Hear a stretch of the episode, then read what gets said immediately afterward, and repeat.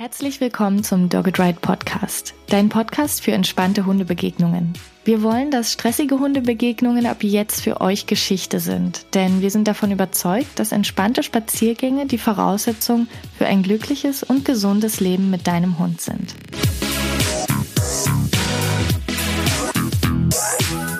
Wenn dein Hund auf einen anderen Hund trifft, dann versuchst du sicherlich alles richtig zu machen. Du beliest dich, du hörst diesen Podcast und du gibst dir Mühe. Und trotzdem gibt es Fehler, die viele Hundehalterinnen immer wieder machen. Wir haben heute drei Fehler ausgewählt, die nicht alle ganz so offensichtlich sind. Das heißt, du kannst diese Fehler auch machen, wenn du schon auf viele Dinge achtest. Wahrscheinlich wirst du auch schon beim Zuhören die ein oder andere Sache entdecken, die du aus Versehen schon mal irgendwann falsch gemacht hast. Wir haben diese Fehler in der Vergangenheit auch selbst gemacht und teilen sie deshalb mit dir, damit du sie in Zukunft vermeiden kannst.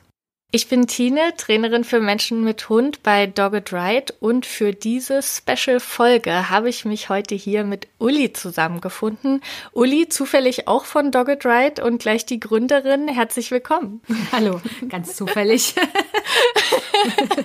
ja, genau. Heute ist eine Special-Folge und zwar deshalb, weil heute dein Buch erscheint.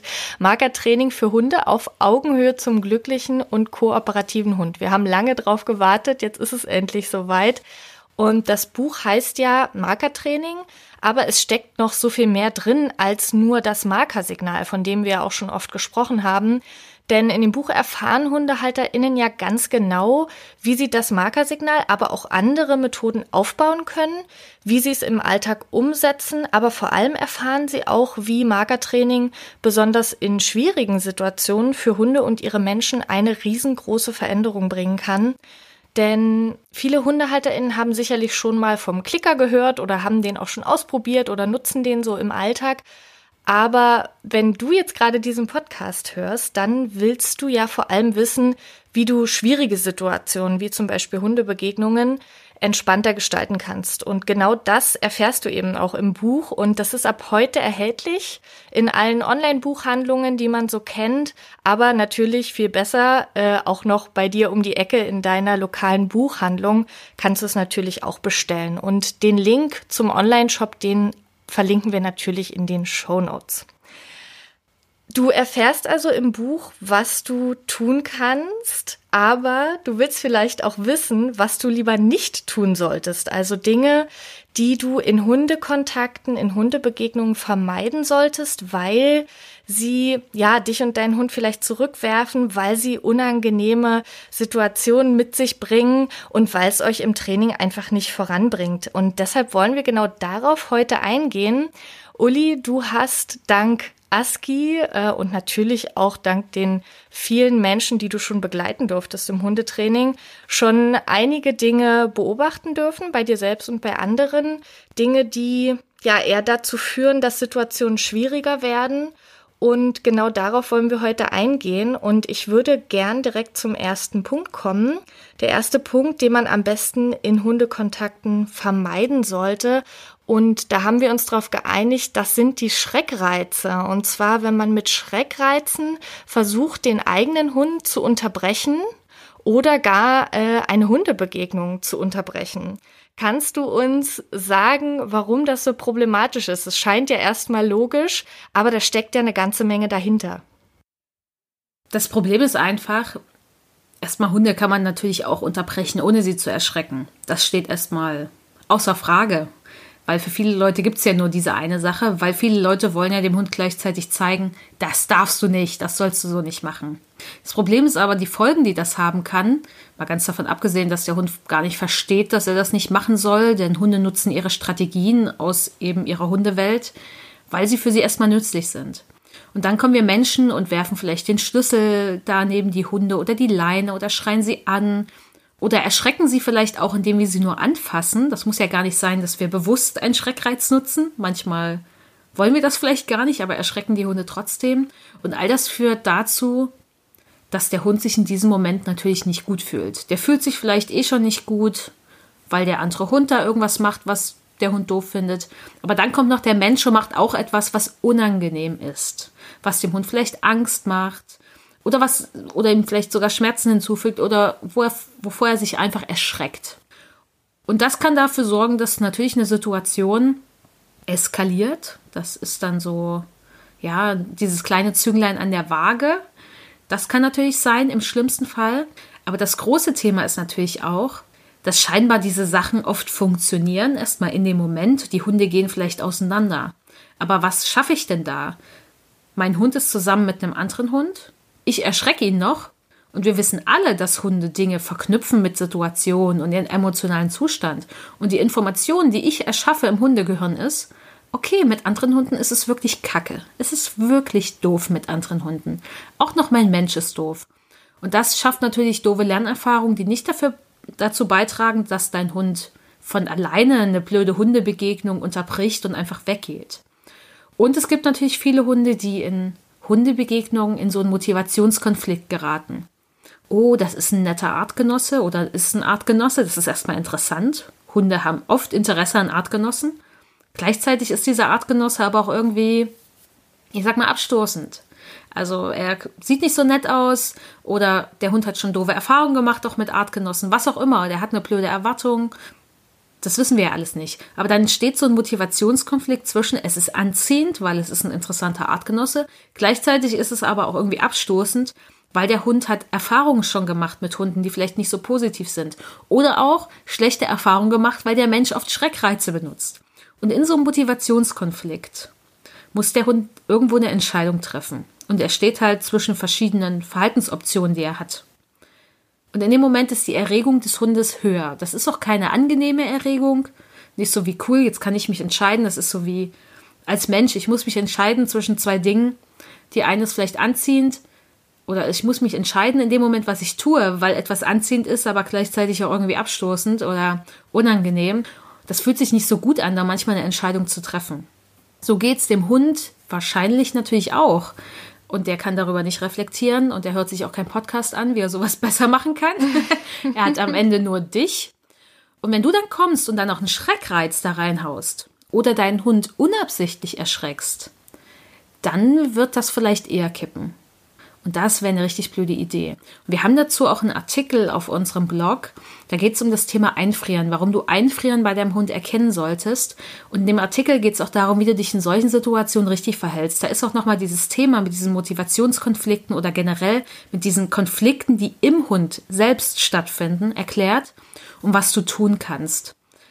Denn es ist wirklich gut, da freundliche Verhaltensunterbrecher zu nutzen, mit einem Markersignal zum Beispiel dem Hund zu sagen, das, was du gerade machst, das ist noch eine gute Idee. Und nicht darauf zu warten, dass die Hunde Mist bauen, nicht darauf zu warten, dass es kippt. Denn du hast am Anfang was zu dem Buch gesagt, dass da mehr drin ist als nur das Markersignal.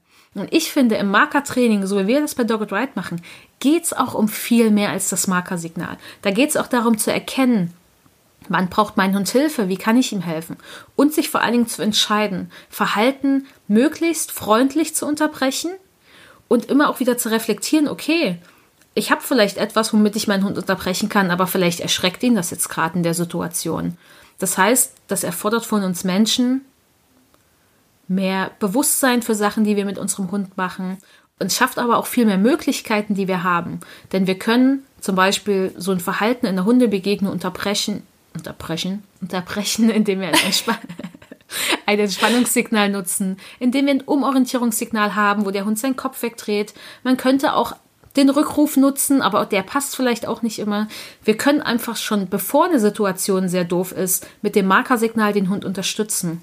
Und wenn der Hund weiß, dass wir als Mensch kein, kein Auslöser sind für irgendwas Doofes, dass der Mensch da ist, dass es dem Hund gut geht und der Hund weiß, okay, mit meinem Menschen an meiner Seite kann ich diese Hundebegegnung schaffen, selbst wenn der andere Hund blöd ist. Das gibt dem Hund einfach einen großen Sicherheitsaspekt und deswegen trainieren wir auch so, weil das langfristig natürlich ganz andere Ergebnisse bringt. Genau, und deswegen lasst Schreckreize weg in solchen Situationen. Sie werden euch oft in der Situation zu einem Hindernis und zu Problemen führen und langfristig werden Hundebegegnungen deswegen nicht entspannter ablaufen. Warum auch? Die werden nur entspannter aussehen, weil euer Hund einfach sehr große Angst hat vor dem, was ihr machen könntet. Und das finde ich ist ein Scheißdeal. Also würde ich als Hund ja. jetzt auch nicht wollen. Ja, und die, die Beweggründe der HundehalterInnen sind ja eigentlich oder ist ja eigentlich der Grund, dass sie dieses Verhalten unterbrechen wollen, um auch ihrem Hund damit was Gutes zu tun. Ne? Vielleicht haben sie sogar diesen Konflikt schon entdeckt, den du auch gerade beschrieben hast, und wollen dann helfen. Das heißt, die Beweggründe sind irgendwie verständlich, aber genau wie du gerade gesagt hast, da gibt's eben andere Möglichkeiten. Ich habe noch eine kurze Zwischenfrage zu dem, was du gerade gesagt hast. Und zwar hast du erklärt, dass man das Markersignal geben kann, während der Hund noch überlegt. Er befindet sich eventuell gerade in hm. diesem Konflikt und weiß nicht so recht, gehe ich hin, irgendwie ist es spannend, irgendwie ist es gruselig. Und da hast du gesagt, da kann man das Markersignal geben, äh, denn das, da macht der Hund gerade, da kann, damit kann man ihm sagen, hey, du machst es gerade noch gut. Und ich könnte mir sehr gut vorstellen, dass sich da jetzt manche Leute fragen, warum gebe ich denn das Markersignal in so einem Moment, wo der Hund sich im Konflikt befindet. Also ich will doch eigentlich mit dem Markersignal Gutes einfangen. Aber was macht er denn in dem Moment gerade Gutes? Könntest du darauf bitte noch mal kurz eingehen? Also erstmal ist das ja, lasst euch jetzt nicht von diesem Wort Konflikt täuschen. Das ist ein Konflikt, der in eurem Hund stattfindet und nicht außen irgendwie ausgetragen wird. Der ist in eurem Hund. Das heißt, euer Hund ist in so einem inneren Konflikt. Und oft zeigen Hunde in solchen Momenten zum Beispiel Übersprungverhalten, wie dieses Einfrieren zum Beispiel. Aber ein Einfrieren tut dem anderen Hund gegenüber erstmal nicht weh. Und die Frage ist auch, ist das etwas, was der Hund bewusst macht oder ist es nur eine körperliche Reaktion? Und dann ist natürlich auch die Sache, ihr solltet wissen, was ist jetzt das, was ich wirklich gar nicht sehen will. Zum Beispiel bei meinem Hund Aski, das, was ich, was früher das Problem war, war, er hat andere Hunde verletzt oder er hat zumindest, ist sie in sie reingerannt, hat sie auf den Boden gedrückt und hat über ihn gestanden, sie so angeknurrt, dass sie sich nicht mehr bewegen. Das heißt, wenn er jetzt einfach nur dasteht und den Hund länger anguckt, ist es tausendmal besser, als den Hund auf den Boden zu drücken. Wenn er stehen bleibt und knurrt, weil da ein Hund ist und der Hund macht etwas, was Aski nicht gefällt, finde ich, ist das auch noch viel besser, denn das wird dem anderen Hund auch nicht wehtun. Das Optimum wäre natürlich, Aski sieht, da ist ein Hund, der macht was, was mir nicht gefällt und Aski kommt zu mir und wir gehen einfach weg oder Aski geht weg. Das ist das Optimum, aber das kann ich natürlich nicht verlangen, wenn ich noch in einem Trainingsprozess bin das kann ich vielleicht auch gar nicht generell nicht immer verlangen, weil ASCII auch immer mal in einer anderen Situation ist, in einem anderen inneren Zustand und so weiter. Und da ist es einfach wichtig, dass ihr wisst, okay, dass ihr die Fähigkeit habt, wie kann ich an einem Verhalten trainieren und wie kann ich das Beste auch in schwierigen Situationen draus machen? Was kann ich in einer schwierigen Situation machen, wenn mein Hund jetzt gerade nicht das zeigt, was ich mir gerade so vorstelle, was jetzt gut wäre noch? Was kann ich da noch mitnehmen? Und wie unterbreche ich dann aber auch? Und vor allen Dingen, wann? wenn der Hund in ein Verhalten kommt, was mir wirklich nicht gefällt. Denn da geht es auch darum zu schauen, okay, Körpersprache, wann passiert es vielleicht, was sind die Anzeichen?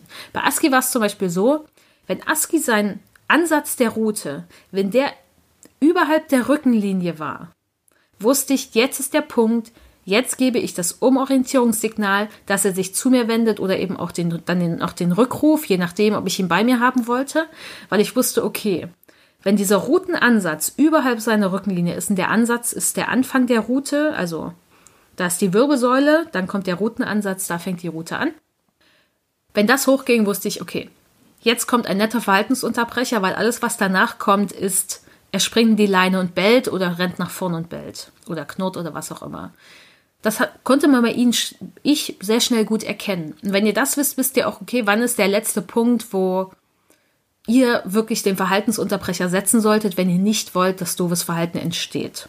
Und spätestens dann, wenn der Hund das doofe Verhalten zeigt, wisst ihr ja eh Bescheid. Und das ist bei ihm sehr auffällig gewesen, weil Aski ist ein Hund, seine Route hängt eigentlich ständig nach unten. Da müsst ihr schauen, was individuell bei eurem Hund dafür spricht. Und wenn ihr öfter mit euren Hunden solche Situationen kommt, werdet ihr schon kleine Anhaltspunkte da finden. Da bin ich mir sehr sicher.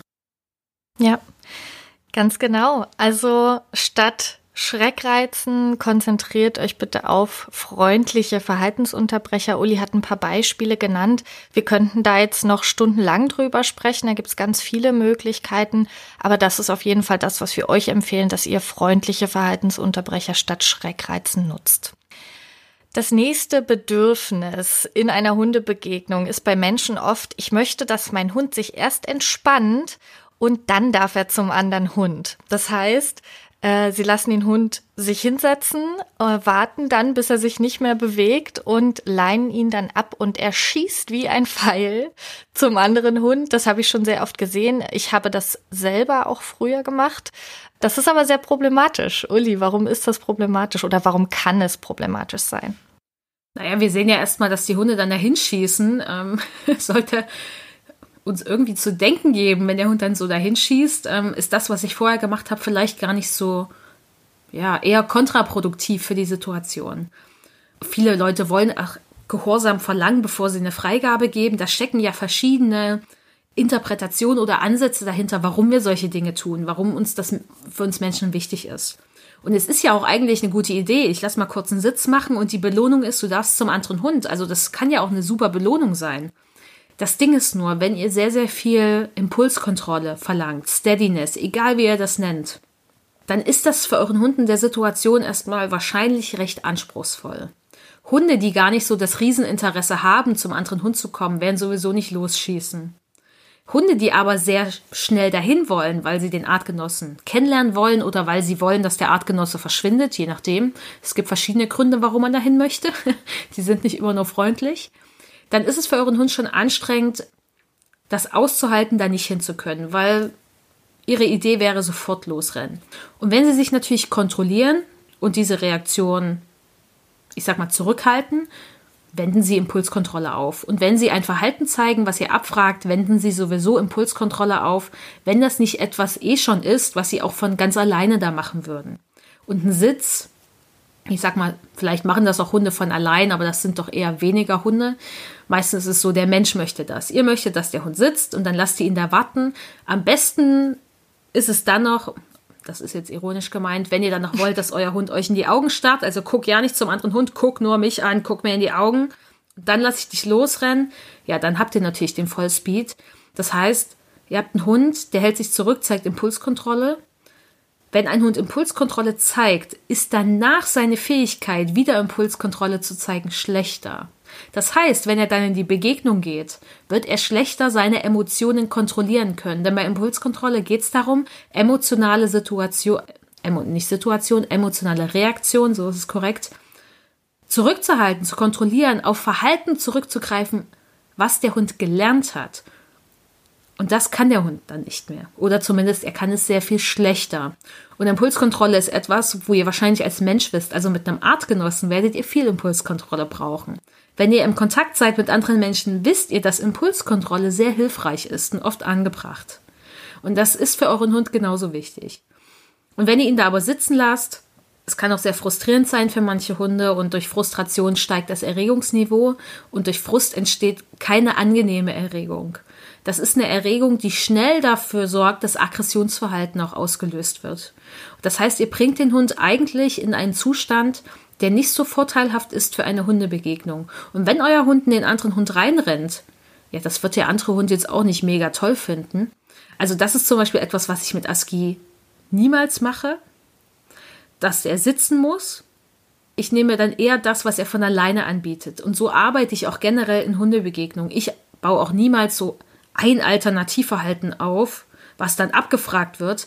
Ich arbeite mit dem, was ASCII anbietet, weil alles, was ASCII anbietet, fällt ihm viel leichter als die Ideen, die ich im Kopf habe.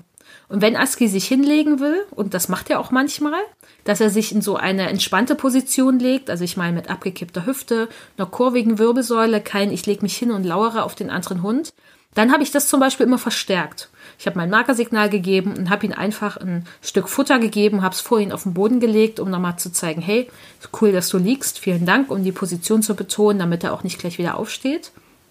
Und ich habe es belohnt, wenn er zum Beispiel neben mir stand, aber ich habe halt dann nie etwas abgefragt, was er machen musste. Wenn ich einen Sitz zum Beispiel mache, habe ich es dann immer so gemacht, dass wenn er sitzt, dass er mit dem Rücken zu dem Hund sitzt, aber ich würde ihn dann nie dahin laufen lassen. Na, man kann dann auch Dinge üben, dass man sich auf den anderen Hund zubewegt, aber eben in Schlängelbewegungen, also hin und wie als wärt ihr betrunken und ihr würdet von einer Seite zur anderen torkeln mit eurem Hund, aber bitte nicht dabei betrunken sein. Ich glaube, das ist auch nicht so hilfreich für eure Impulskontrolle. Aber das macht es natürlich dem Hund leichter, weil er kann sich bewegen, aber er schießt nicht wie ein Pfeil auf den anderen Hund los. Man sollte es einfach beachten und wenn ihr wisst, ich frage immer dieses Sitz ab und dann habt ihr den Hund, der losschießt, dann müsst ihr euch nicht wundern. Das hat schon das eine was mit dem anderen zu tun. Und bitte hört auf, von eurem Hund zu verlangen, starr nur mich an statt dem anderen Hund. Es ist immer gut, wenn euer Hund kurz hingucken darf und dann aber wieder weggucken kann. Dafür muss er aber auch nicht euch anschauen. Aber wenn er nur euch anschaut, wird er erstens sich sehr erschrecken, wenn der andere Hund dann doch nah ist. Und das kostet auch so viel Impulskontrolle. Auch dazu haben wir einen Artikel auf unserem Blog, warum dieses Anstarren nicht immer die beste Idee ist. Ich habe auch nie mit meinen Hunden trainiert, schau mich an. Das hat sich eh ergeben. Durch ein gutes Training wollen die Hunde dich mehr anschauen, aber dann machen sie es von alleine und nicht, weil du ständig trainierst, Stamme in die Augen. Und das ist auch mehr was, was man für einen Hundesport braucht, aber ich finde nicht im Alltag. Durch ein nettes Training, was die Bedürfnisse des Hundes mit reinnimmt und wo wir auf den Hund achten und wo wir freundlich mit ihm umgehen, haben wir eh einen Hund, der uns mehr anschaut, weil er darauf auch mehr Bock hat, von ganz allein. Und wir Menschen auch irgendwann verstehen, es ist gar nicht immer notwendig, dass der Hund mich anstarrt. Also diese ja. Sicherheit brauche ich dann gar nicht, weil ich auch weiß, ich kann den Hund auch mit einem Rückruf zu mir holen. Und ich vertraue meinem Hund auch mehr und ich vertraue auch meinen eigenen Fähigkeiten mehr, denn dieser wertschätzende Umgang, den wir haben, wenn wir wirklich mit Markersignalen und Belohnung arbeiten, irgendwann fangen wir im besten Fall auch an, so wertschätzend mit uns umzugehen, auch mit anderen Menschen. Und dann geht es uns auch besser und dann brauchen wir vielleicht nicht mehr diese Sicherheit, die es uns gibt, dass der Hund uns lange anstarren kann. Ja, danke für diese Ausführung. ich glaube, es ist sehr, sehr deutlich geworden, warum es so viel Impulskontrolle oftmals abverlangt, zu sitzen und zu warten, wenn da hinten ein Hund aufgetaucht ist in Sichtweite, wo der eigene Hund unbedingt hin möchte. Und ich so, glaube, es ist auch sehr deutlich. Ich würde mal kurz sagen, also nichts gegen Sitzen und Warten, trainiert das aber macht es nicht, bevor er den Hund zu dem anderen Hund schickt, unbedingt. Dafür kann man sich einfach was anderes, eine andere Strategie überlegen. Sitzen und warten, aber ohne dass da ein anderer Hund ist, ist natürlich vollkommen in Ordnung. Und auch das so, ja. könnt ihr trainieren und es ist dann natürlich auch wichtig, aber nicht, um dann den Hund zu einem anderen Hund zu schicken. Da gibt es ja. echt bessere Optionen. Genau, ich denke, es ist auch sehr deutlich geworden, warum dieses im Vollspeed auf den anderen Hund zuschießen nicht sinnvoll ist. Aber ich habe auch da noch mal eine Zwischenfrage. Und zwar hast du gesagt, dass im Hundekontakt, im direkten Kontakt, mhm. der Hund dann noch Impulskontrolle braucht und dass es sein kann, dass er eben vorher schon so viel davon verpulvern musste, weil wir unbedingt dieses Sitz und dieses Anstarren haben wollten. Könntest du bitte noch mal kurz darauf eingehen, warum der Hund denn im Kontakt überhaupt die Impulskontrolle dann noch braucht? Wäre schön, wenn es nicht so wäre. Denkt mal darüber nach, wenn ihr euch mit einem Menschen unterhaltet. Also umso vertrauter euch dieser Mensch ist und umso besser das Verhältnis, umso einfacher ist es. Aber wenn das ein fremder Mensch ist, den ihr vielleicht auch nicht perfekt einschätzen könnt, der vielleicht auch mal Dinge macht, wo ihr sagt, so, uh, das finde ich aber jetzt gerade unangenehm, dann müsst ihr euch vielleicht zurückhalten, um nicht zu sagen, so, stopp, das finde ich jetzt doof von dir, um ihn nicht zu beleidigen, um nicht irgendetwas zu tun, wo ihr sagt, so, oh, das ist jetzt vielleicht grenzüberschreitend. Es kann natürlich aber auch mal sein, dass es notwendig ist zu sagen Stopp. Und das ist auch bei Hunden so. Das Ding ist aber, es ist was anderes, ob ich sage Stopp, das gefällt mir nicht, oder ob ich jemand eins auf die Fresse haue. Ich denke, das ist eindeutig bei uns Menschen auch. Aber natürlich ist es auch bei Hunden so. Ein Hund kann natürlich, wenn ihm was nicht gefällt, kann er zum Beispiel seine Zähne zeigen, er kann knurren, er kann den anderen, ich sag mal so einen harten Blick schenken, wo die Augenregion einfach ohne jede Bewegung ist, die Muskulatur angespannt und den anderen Hund direkt ansehen für einen gewissen Zeitraum. Aber der Hund kann natürlich auch hingehen und kann ein Loch in den anderen Hund machen. Und das sind natürlich große graduelle Unterschiede. Und diese angepassten Reaktionen, die sind super wichtig, dass der Hund langsam eskaliert, nenne ich es jetzt mal, und angepasst reagiert. Tino und ich zum Beispiel, wir haben uns letztes Wochenende getroffen und Aski und die neue Hündin von Tine, Millie, hatten zum ersten Mal Kontakt. Wir Menschen hatten ja eh großen Abstand, also keine Sorge, wir sind alle gesund. Wir haben Riesenabstand gehalten, viel Social Distancing. Die Hunde aber nicht. Und es gab einfach Situationen, da hat sich Aski so einen kleinen Stock genommen, hat auf dem ein bisschen rumgekaut. Dann kann er nämlich besser mit der Situation umgehen. Und Millie wollte mal gucken, was ist denn das für ein Stock? Und dann hat Aski einfach mal kurz, ganz kurz und leise geknurrt und Millie ist sofort weggegangen. Und alles war okay. Millie hat sich super verhalten und ist weggegangen. Das kann Tine in dem Moment mit dem Markersignal einfangen und sie loben, dass sie so reagiert hat. Das kann sie aber nur, wenn sie, ich sag mal, noch ein bisschen klar denken kann, ein bisschen Impulskontrolle übrig hat, nicht total gestresst und super hoch erregt ist durch Frust oder so etwas. Und auch Aski kann nur diesen kleinen Knorrer bringen und nicht ein Loch in Millie reinmachen, wenn er ein bisschen Impulskontrolle übrig hat, wenn er nicht mega stark gestresst ist, wenn er nicht mega frustriert ist und dadurch eine sehr hohe Erregung hat. Das heißt, die Hunde brauchen das für diese Momente. Genauso brauchen sie aber schon Erfahrungen, ähnliche Erfahrungen, die schon so funktioniert haben. Also dazu gehört nicht nur Impulskontrolle, nicht, dass ihr das jetzt denkt. Aber das gehört einfach damit rein. Und Verhalten entsteht natürlich durch verschiedene Rahmenbedingungen. Und wenn wir alle so ein bisschen im Blick behalten und wissen, worauf muss ich denn da jetzt bei meinem Hund ein bisschen genauer hinschauen? Und welches Potenzial hat mein Hund? Und Aski hat eben eine Geschichte mit, dass er Hunde verletzt hat. Das ist alles jetzt schon Jahre her. Nur, das geht ja nicht einfach weg, weil jeder Hund kann verletzen.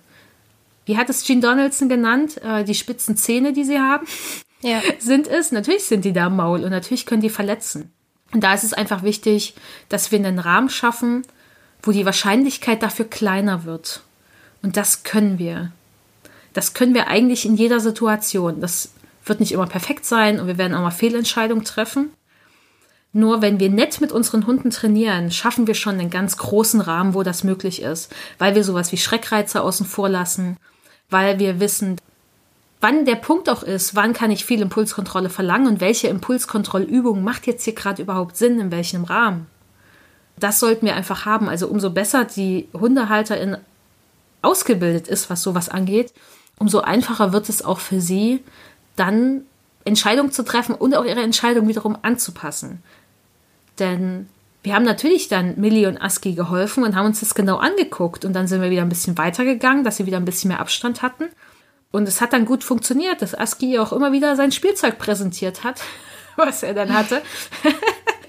und ganz freiwillig und von allein, ohne dass wir gesagt haben, tu das jetzt. Und deswegen arbeite ich halt mehr mit dem, was der Hund mir von alleine anbietet und forme mir das ein bisschen, anstatt zu viel meiner Ideen in den Hund zu geben und zu sagen, mach jetzt das Verhalten. Das mache ich dann eher, um zu unterbrechen oder in Situationen, wo jetzt kein Kontakt stattfindet weil wenn kein Kontakt stattfindet, ist auch Sitzen und Warten total okay. Trotzdem vielleicht mit denselben Folgen, wenn es dem Hund noch sehr schwer fällt mit der Impulskontrolle.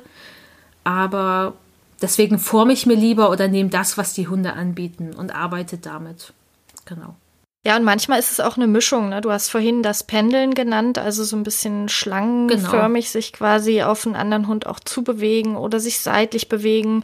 Man kann einen leichten Bogen laufen, man kann ja. gemeinsam mit dem anderen Hund-Mensch-Team parallel laufen. Man kann sich dann auch bei diesem Parallellaufen immer wieder ein bisschen annähern und weiter voneinander entfernen. Und das ist oftmals eine Mischung aus dem, was der Hund selber zeigen kann und wozu ich ihn oder ich sag mal, wobei ich ihn auch noch unterstützen ja. kann. Ne? Also das, das wird nicht immer alles zu 100 Prozent von eurem Hund kommen, aber wenn ihr eine grobe Richtung habt und euch bei so einer Annäherung vielleicht mit dem anderen Menschen abgesprochen habt, so hey komm, wir laufen mal parallel los, dann kann man den Hund bei diesen guten Entscheidungen eben unterstützen und wenn man merkt, okay, jetzt ist es ein bisschen zu nah, dann geht man wieder ein Stückchen weiter weg.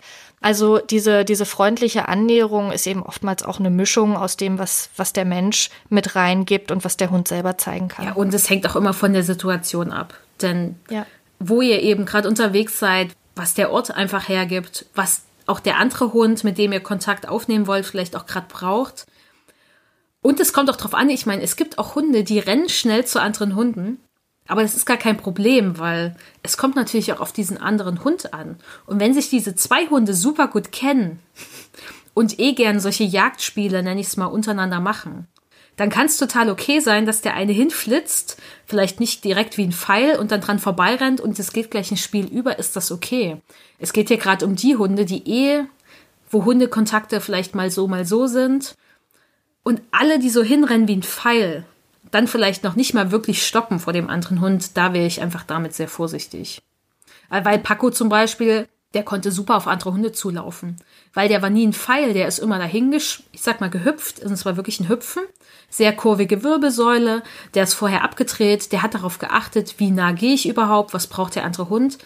Das konnte Paco viel von allein. Ich habe das dann immer nur verstärkt, weil es cool war, weil ich wollte, dass es so bleibt. Bei Aski geht das aber gar nicht, weil Aski einfach da typisch Schäferhund schon sich immer noch, er bewegt sich jetzt langsamer hin als vorher.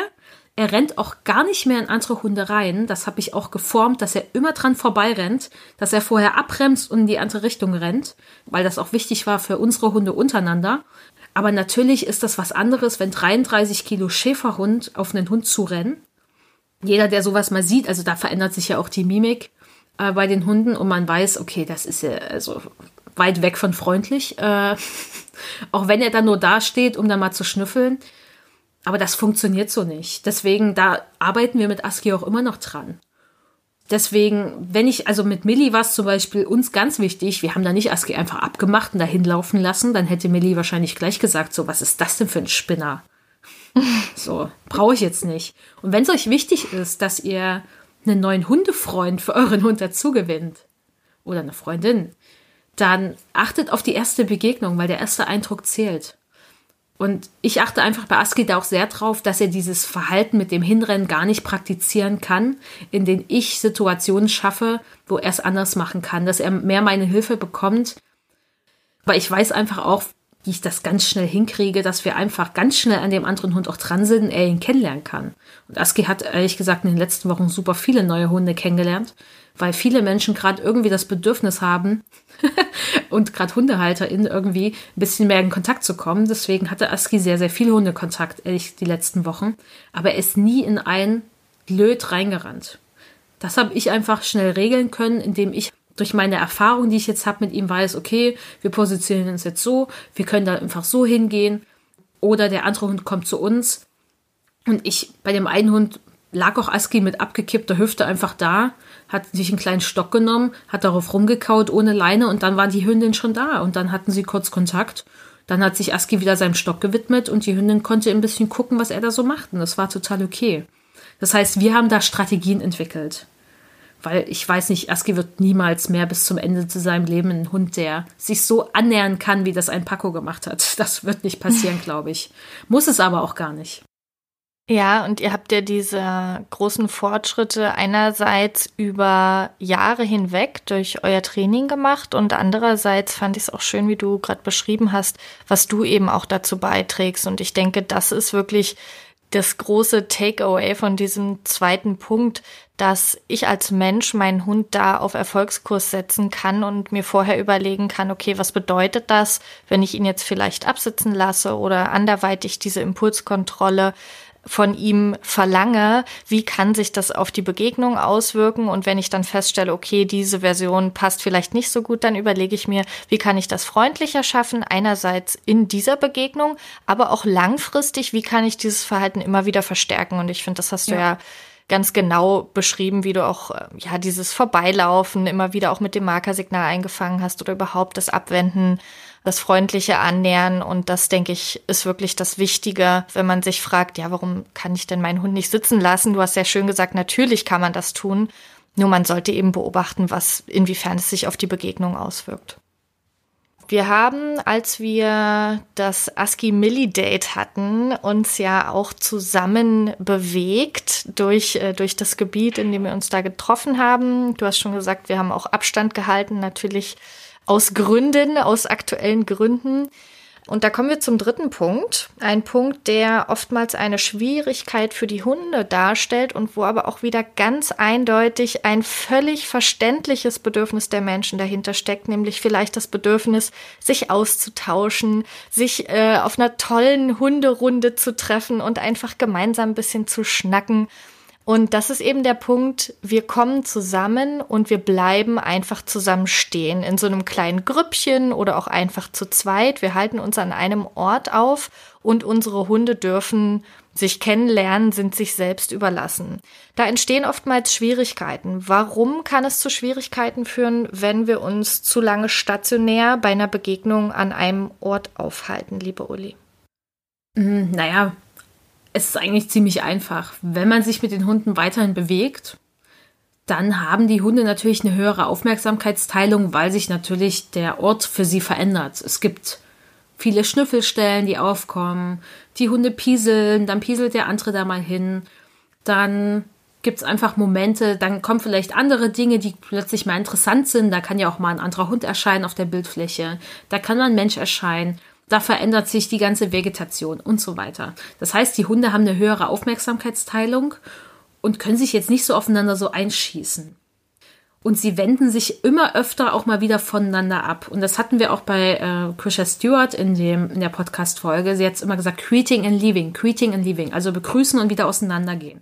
Wir bei Dogged Ride oder ich sage ganz oft, hingehen, weggehen. Du kannst da hingehen, du kannst wieder weggehen. Du kannst hingehen, du kannst wieder weggehen. Wenn der Hund einmal gemerkt hat, was heißt einmal gemerkt, das klingt jetzt so einfach.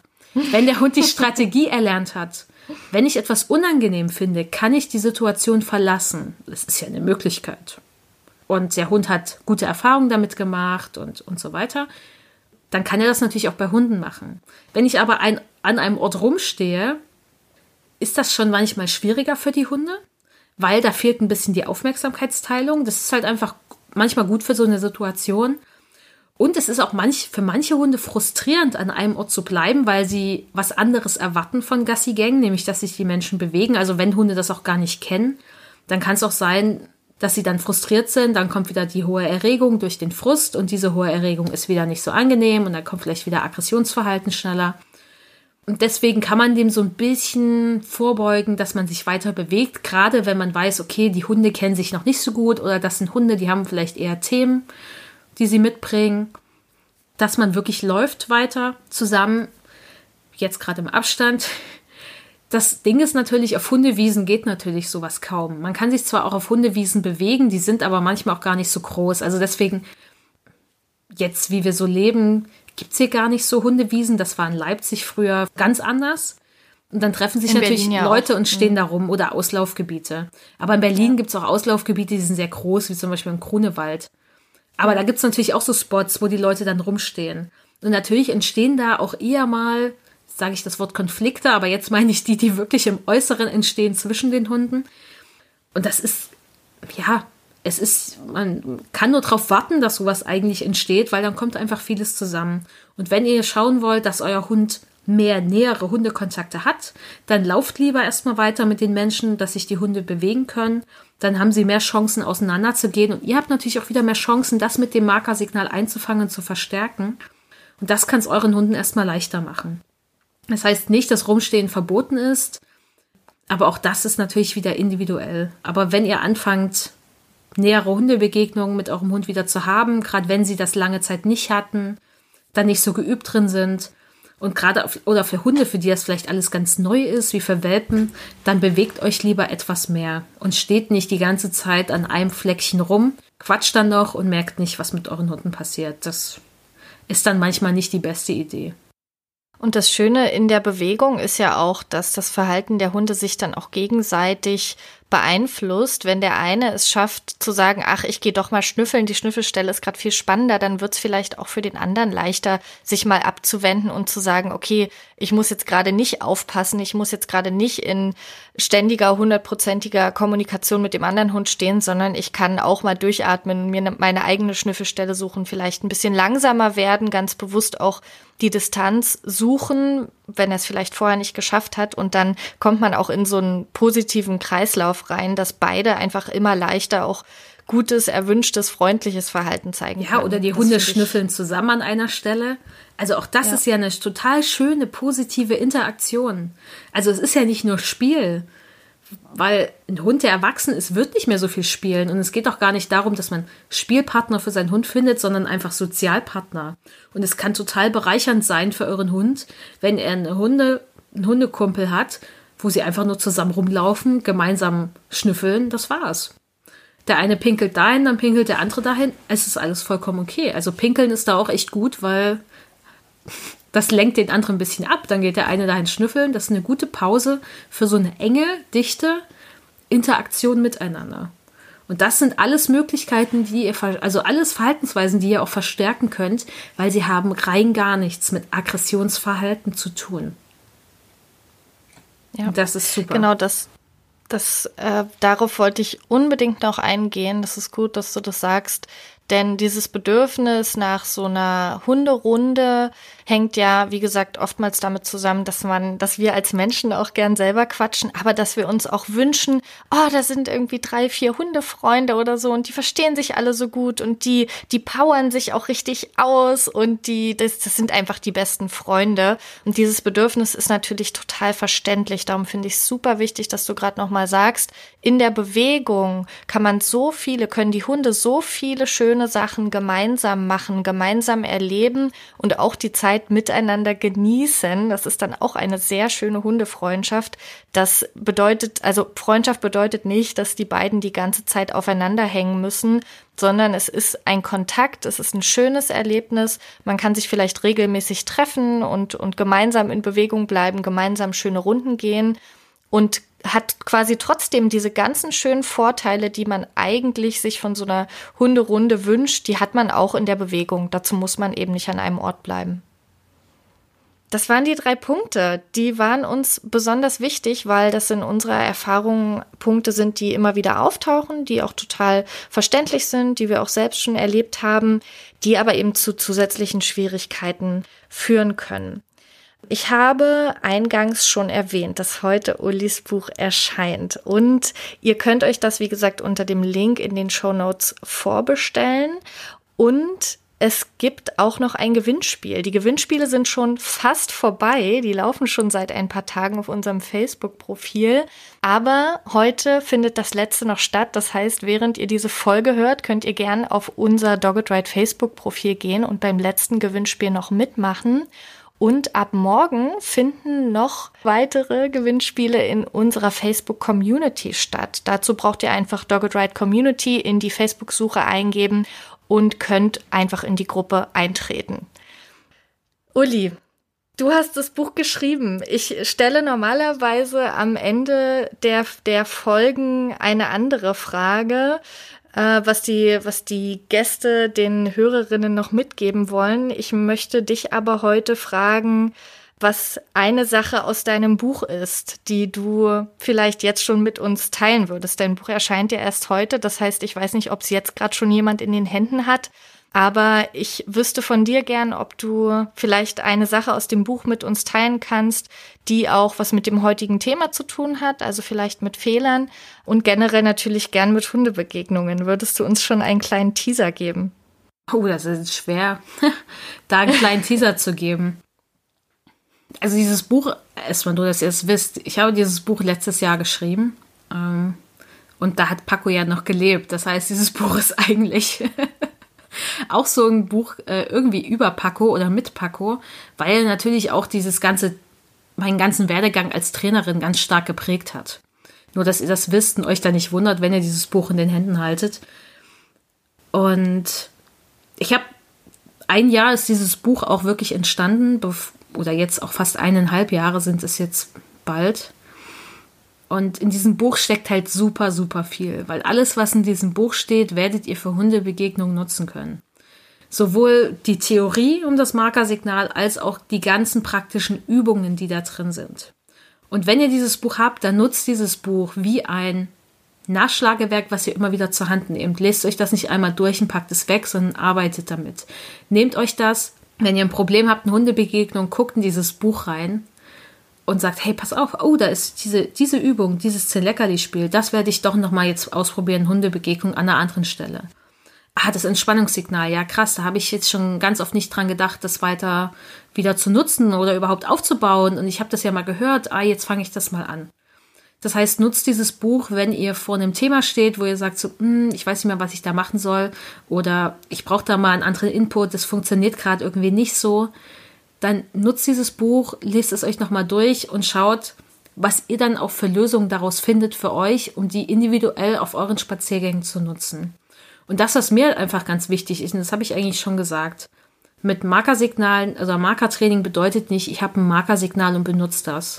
Es bedeutet, ich konzentriere mich auf das tolle Verhalten meines Hundes, ich verstärke es und ich entscheide mich dafür, dass ich Verhalten bei meinem Hund freundlich unterbreche, wo ich es noch kann, oder ich versuche Strategien zu finden, wie mir das gelingt.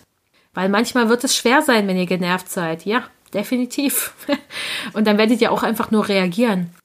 Aber dann ist die Frage, okay, wie kann ich aber wirklich durchdacht damit trainieren? Es geht ja nicht darum, einfach nur nett zum Hund zu sein. Das können wir auch ohne zu trainieren. Also können wir das Training einfach auch weglassen. Aber wir wollen ja oft was. Wir wollen, dass unser Leben einfacher wird, dass Spaziergänge einfacher werden. Wir wollen, dass es unserem Hund besser geht, weil er besser an anderen Hunden eben vorbeikommt. Deswegen hört ihr euch das wahrscheinlich an, weil ihr wollt besser an anderen Hunden vorbeikommen oder mehr wieder Hundekontakte haben können. Ihr wollt, dass euer Hund nicht ausflippt. Und dazu braucht es Training. Und dieses Buch kann euch im Training begleiten. Ihr könnt euch natürlich auch eine Trainerin sucht, suchen, die euch im Training begleitet. Das wird wahrscheinlich noch eine individuellere Möglichkeit für euch sein, weil das kann natürlich ein Buch jetzt nicht leisten. Aber wenn ihr wissen wollt, wie ihr mit Markersignalen trainieren könnt und wirklich Markertraining nutzt für euch und es auch lebt, dann ist das Buch richtig für euch. Und dann wisst ihr auch, wie ihr diese ganzen Sachen in Hundebegegnung anwenden könnt. Ich glaube, mehr muss ich dazu jetzt gar nicht sagen. ja, ich finde es total super, dass diese, dieses Bild vom Nachschlagewerk finde ich total cool, weil ja doch leider viele Bücher, also zumindest bei mir im Bücherregal verstauben. Aber wenn man sich von Anfang an sagt, ich muss das jetzt nicht durcharbeiten und sofort alles umsetzen, sondern ich lese mir das durch, lasse mich inspirieren und kann dann nach und nach Sachen immer mal wieder ausprobieren, nachschlagen, reflektieren, vielleicht dann was Neues, schauen, was passt zu mir, was funktioniert, das finde ich, finde ich ein super Bild. Das, das würde ich auf jeden Fall so weitergeben. Und ich freue mich natürlich auch schon total aufs Buch, denn ich habe das ganze Buch auch noch nicht gesehen, beziehungsweise zu diesem Zeitpunkt hm. hattest du es sogar auch noch nicht in der Hand, soweit ich weiß. Nee, in der Hand nicht, Von aber ich weiß ganz genau, wie es aussieht. Und wer das Buch auch hat, am Ende ist noch eine Seite im Buch, auf der ihr einen Link findet und einen QR-Code und ihr könnt euch kostenlos registrieren für ein Videotraining, was es zum Buch gibt. Also für alle wirklich, die das Buch gekauft haben und oder bestellt haben. Das ist dann da drin, da könnt ihr euch kostenlos registrieren und bekommt noch drei Videos, die nochmal so ein paar Aspekte vertiefen und nochmal so ein paar Aspekte auf einer anderen Ebene deutlich machen. Dass ihr wisst, okay, belohnt statt schimpfen, wie geht das überhaupt, wenn was doof ist? Welche Fehler gibt's oft, die im Markertraining gemacht werden? Und da sind auch noch so mal drei Beispiele aus der Praxis drin, dass ihr mal seht, okay, wie wurde da beim Hundverhalten verändert? Welche anderen Faktoren haben da wirklich noch eine Rolle gespielt, außer dass da belohnt wurde oder sowas? Weil mir ist einfach wichtig, dass ihr da viel für euch mitnehmen könnt. Und deswegen haben wir dann noch so ein Videotraining zu geschaffen. Das heißt, wenn ihr das Buch habt, dann könnt ihr euch dafür auch registrieren. Ja, ganz genau. Und der QR-Code ist eben nur im Buch. Deshalb, ihr findet den Link zum Buch auf jeden Fall in den Show Notes. Ihr findet auch nochmal die Links zu den Artikeln, die Uli als Beispiel genannt hat und natürlich auch die Links zu unserem Facebook-Profil und unserer Facebook-Community. Ich danke dir, Uli, für den Austausch. Es hat sehr viel Spaß gemacht. Du musst jetzt sagen, dass es dir auch so. Spaß gemacht hat. ich dachte, du willst doch irgendwas sagen. Ich, ich sag noch was, aber ich möchte jetzt erst noch von dir hören. Ja, ich fand's super toll. Dankeschön. Das mit der Verabschiedung üben wir noch. Okay, ich bedanke mich, Uli. Ich verabschiede mich jetzt nicht von dir. Ja, wir bleiben Dank. sowieso in Kontakt. Bleiben wir in Kontakt. Das war okay, das ist echt nett von dir. Sehr schön. Gut, ihr Lieben, danke fürs Zuhören. Ihr dürft den Dogged Ride Podcast bitte unbedingt weiterempfehlen, besonders natürlich diese Folge, wenn ihr da vielleicht an eine liebe Freundin oder einen Freund gedacht habt, die sich genau für dieses Thema interessiert, welche Fehler nicht gemacht werden sollten. Oder vielleicht schickst du es auch einfach an jemanden aus deiner Hunderunde, wenn du bisher eher stationär dich aufgehalten hast. Ihr dürft den Podcast auch gern abonnieren und natürlich auch auf sozialen Medien teilen. Das war der Dogged Ride Podcast, dein Podcast für entspannte Hundebegegnungen. Wir wollen, dass stressige Hundebegegnungen ab jetzt für euch Geschichte sind. Denn wir sind davon überzeugt, dass entspannte Spaziergänge die Voraussetzung für ein glückliches und gesundes Leben mit deinem Hund sind.